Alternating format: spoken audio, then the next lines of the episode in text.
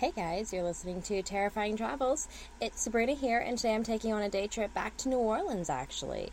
Uh, I am slightly late, and I'm really sorry about that. I am dealing with a it's a minor case of tonsillitis, but it's still taking my body is slowing down in order to deal with that infection or whatever it is. So I'm just like I'm passed out by seven o'clock. So I'm here now though. Um, excuse me if I sound a little bit yucky. I've just gargled with salt water and I should be good to go for a little while. So I today I'm going to tell you about Marie Delphine McCarty, or McCarthy, as we're not really sure, also known as Marie LaLaurie, uh, the owner of the LaLaurie Mansion in New Orleans.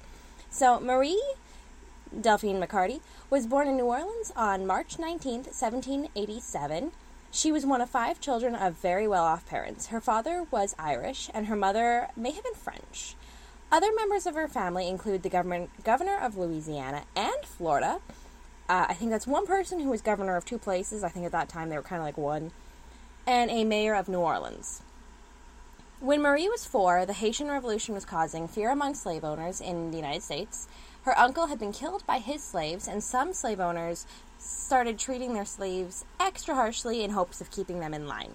Weird. I would think the op- opposite would help. You know that um, you get more um, bees with honey than something else, and I don't remember what the other one was. But honey's supposed to be a better option. Whatever.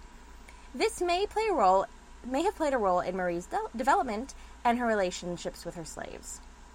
Marie married her first husband, Don Ramon de Lopez y Angulo, Angulo. At the ripe age of three, Don was appointed the, to. Sorry, no. The ripe age of 13. I mean, it's not much better, but she wasn't three. Don was appointed to some high role in the Spanish court and was asked to make an appearance in Spain. While on the way, Don died abruptly in Havana. This is also where Marie gave birth to her first daughter only a couple days after Don died. The two returned to New Orleans shortly after.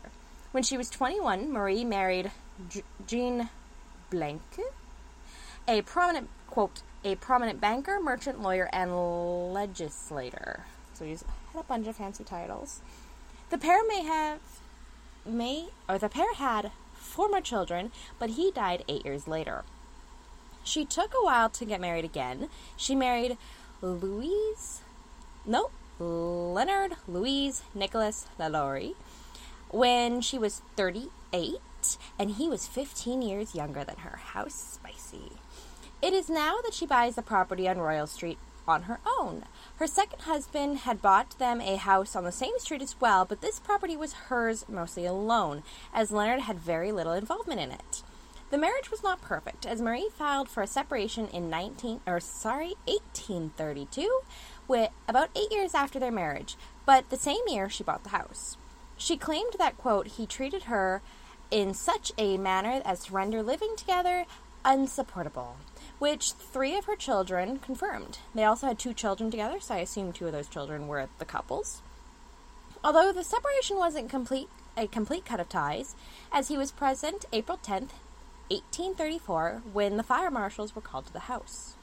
When the fire marshals arrived, they found that the fire had been set in the kitchen by a woman who was still present. Why was she still present, you asked? Because she was chained to the stove by her ankle and claims to have set it intentionally as a form of suicide rather than to be punished by Madame LaLaurie. The lady told the, fi- the firemen that extreme abuses had been happening in the home, going so far as to say people who went to the attic never left. This was added to by the LaLaurie family, who refused to give the research the rescuers keys to the slave quarters so they could be rescued. When the door was finally opened, the men found seven, quote, seven slaves more or less horribly mutilated, suspended by the neck, with their limbs apparently stretched and torn from one extremity to the other. Many of these people said they had been there for several months. Now, you can listen to a lot of podcasts that can give you the really gruesome details of this case. Uh, Madi and I have already said, and I, I feel like we're probably going to say this every time we do a case like this. We are here for the interesting story, not the extremely brutal things that were done to other humans. So I'm not going to cover that because it is nasty. Um, inhumane. It's like barely a good way to cover it. So if you can, you want to listen to a lot of podcasts about it, there are tons. I've listened to this story a few times from a few different people. Um, and that's why I know I'm not going into it. A judge, had, a judge had been present and found other people suffering from terrible injuries. When he asked Madame Lalaurie's husband about them, he was told, quote, some people had better stay at home rather than come to others' uh, houses to dictate laws and meddle in other people's business. Which to me sounds like he is not exactly innocent. I don't quite understand how Madame Lalaurie became the head of all of this when her husband clearly knew something was going on. Um, although I think you'd find, like I said earlier, she kind of ran the house on herself. So everyone else was aware. Other, everyone else was probably slightly participating, but it was definitely her name on everything. She led everything. Good for her, I guess. Prior to this, there had been mixed accounts of Marie and her slaves. Her slaves were often reported as being singularly haggard and wretched. But Mar- Marie herself was reported to be pleasant to black people, what whatever that means. But these two reports were sort of conflicting. She was pleasant to her slaves, but her slaves looked like they had a particularly terrible life. In four years, there were 12 slave deaths at the Lalaurie mansion. While health wasn't exactly great at this time, it was still viewed as a lot of deaths. Um, and this is a, like a house too. Like there weren't. This wasn't a field that was growing anything. Like this was just a house in the middle of town. So I don't know how many slaves she had, but I feel like 12 deaths in a house, in one house, not a large field, just one house is even now would be wild. At some point, the lo- a lawyer was sent to Lalaurie House to remind the family that there were, in fact, laws in regards to how you treat your slaves. While there were enough rumors to require him to visit, he never found any evidence of abuse. The lady who set fire was not the first to choose death over being punished by Madame Lalaurie. In 1863, nope, 1836, a 12 year old girl jumped from the roof to avoid punishment after she snagged Madame Lalaurie's hair while brushing it. This caused an investigation where La- the Lalauries were found guilty of mistreating of mistreatment, and nine of their slaves were taken away from them. Unfortunately, they were bought by relatives of the Lalaurie family and brought back to the mansion. Uh, and I find that particularly, you were almost free, and then some related twat had to bring them home. Not home, but back. Another story would explain why the woman was chained to the stove of the kitchen. The woman would have been the cook, and as punishment for trying to feed the slaves without permission, she would often be chained to the stove and her children would be beaten. Which is not like physical, but that's also, also emotional abuse. Wonderful. There were weird, responses to discovery at, to the discovery at the fire. Ooh, that whole line was messed up, but we'll move on. On the one hand, people were so outraged that they formed a mob and destroyed the pop- property. According to the police, pretty much only the walls were left.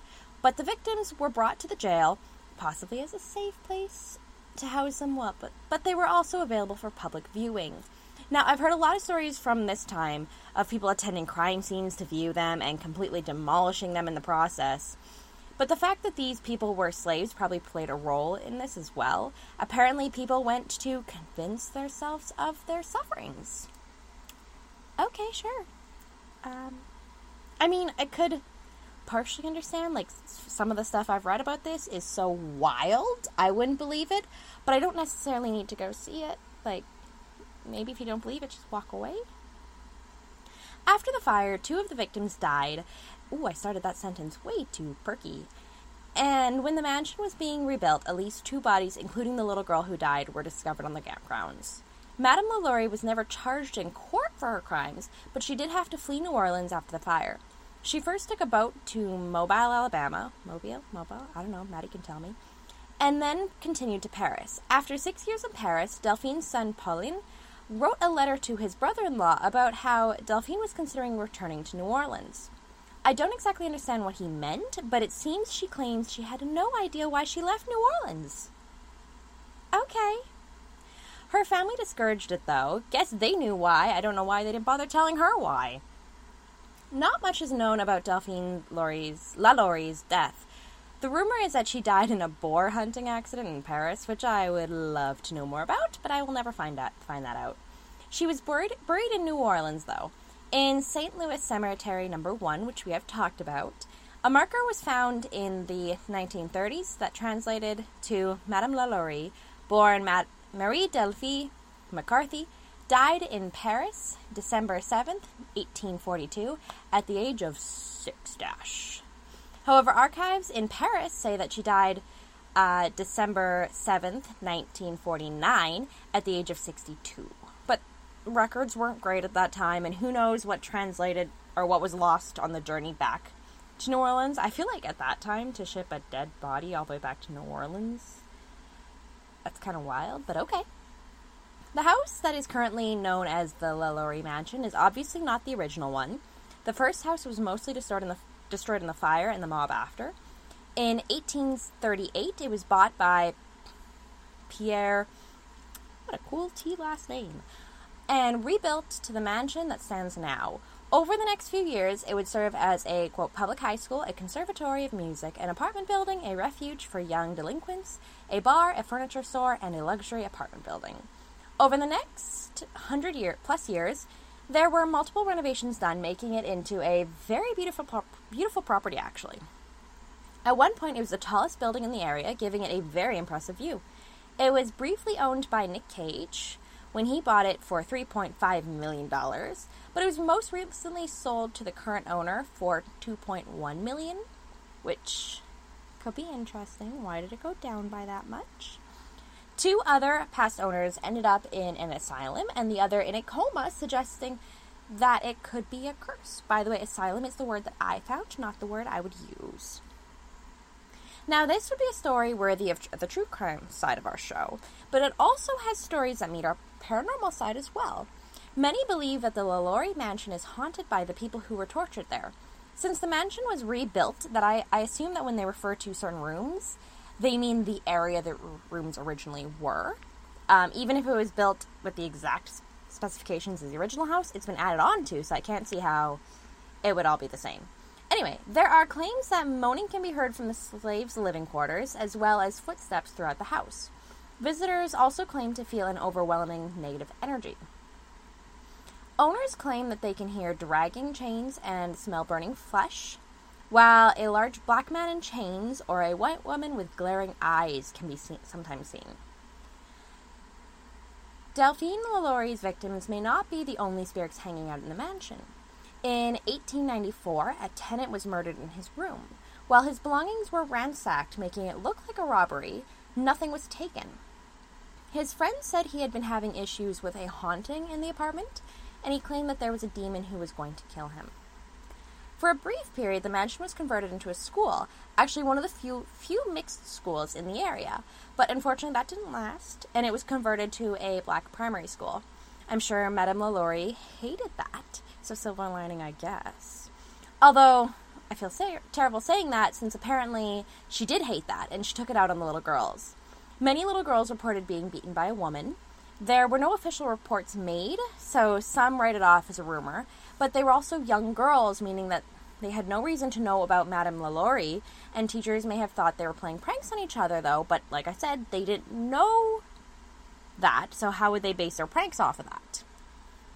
So, I don't know. A medium came in on a tour, and while she was able to tell the guides the stories of the house before they could, she also said that the evil has left the house. This could mean that all the ghosts have left. Um, they've been able to move on, or at least Delphine has left, meaning the ghosts can now live in their afterlife in peace, hopefully. Okay, so according to the reviews on TripAdvisor, you can get a tour that goes by the house, but the house doesn't give tours right now because I think it's privately owned. Either way, multiple people say while the house is super creepy, they never felt anything haunted there. But then again, how many of them got to enter the house? So it's not often that I get to end my story kind of on a not really a positive note, but a funny note, if that was funny. Uh, so yeah, TripAdvisor says meh. So, but it still has like 4.6 stars, so I think that's pretty good. Anyway, thank you guys for listening to Terrifying Travels. I hope my sniffling wasn't too bad. Uh, and I look forward to hearing Madi's story next week, next week or in two weeks, I guess. Honestly, the two of us should start making a tiny episode where we just respond to each other's stories because Madi's, Madi's stories have been pretty good. Anyway, let's see if I can do it properly. Like, rate, subscribe, subscribe, share. Thanks for listening and stay terrified. Bye.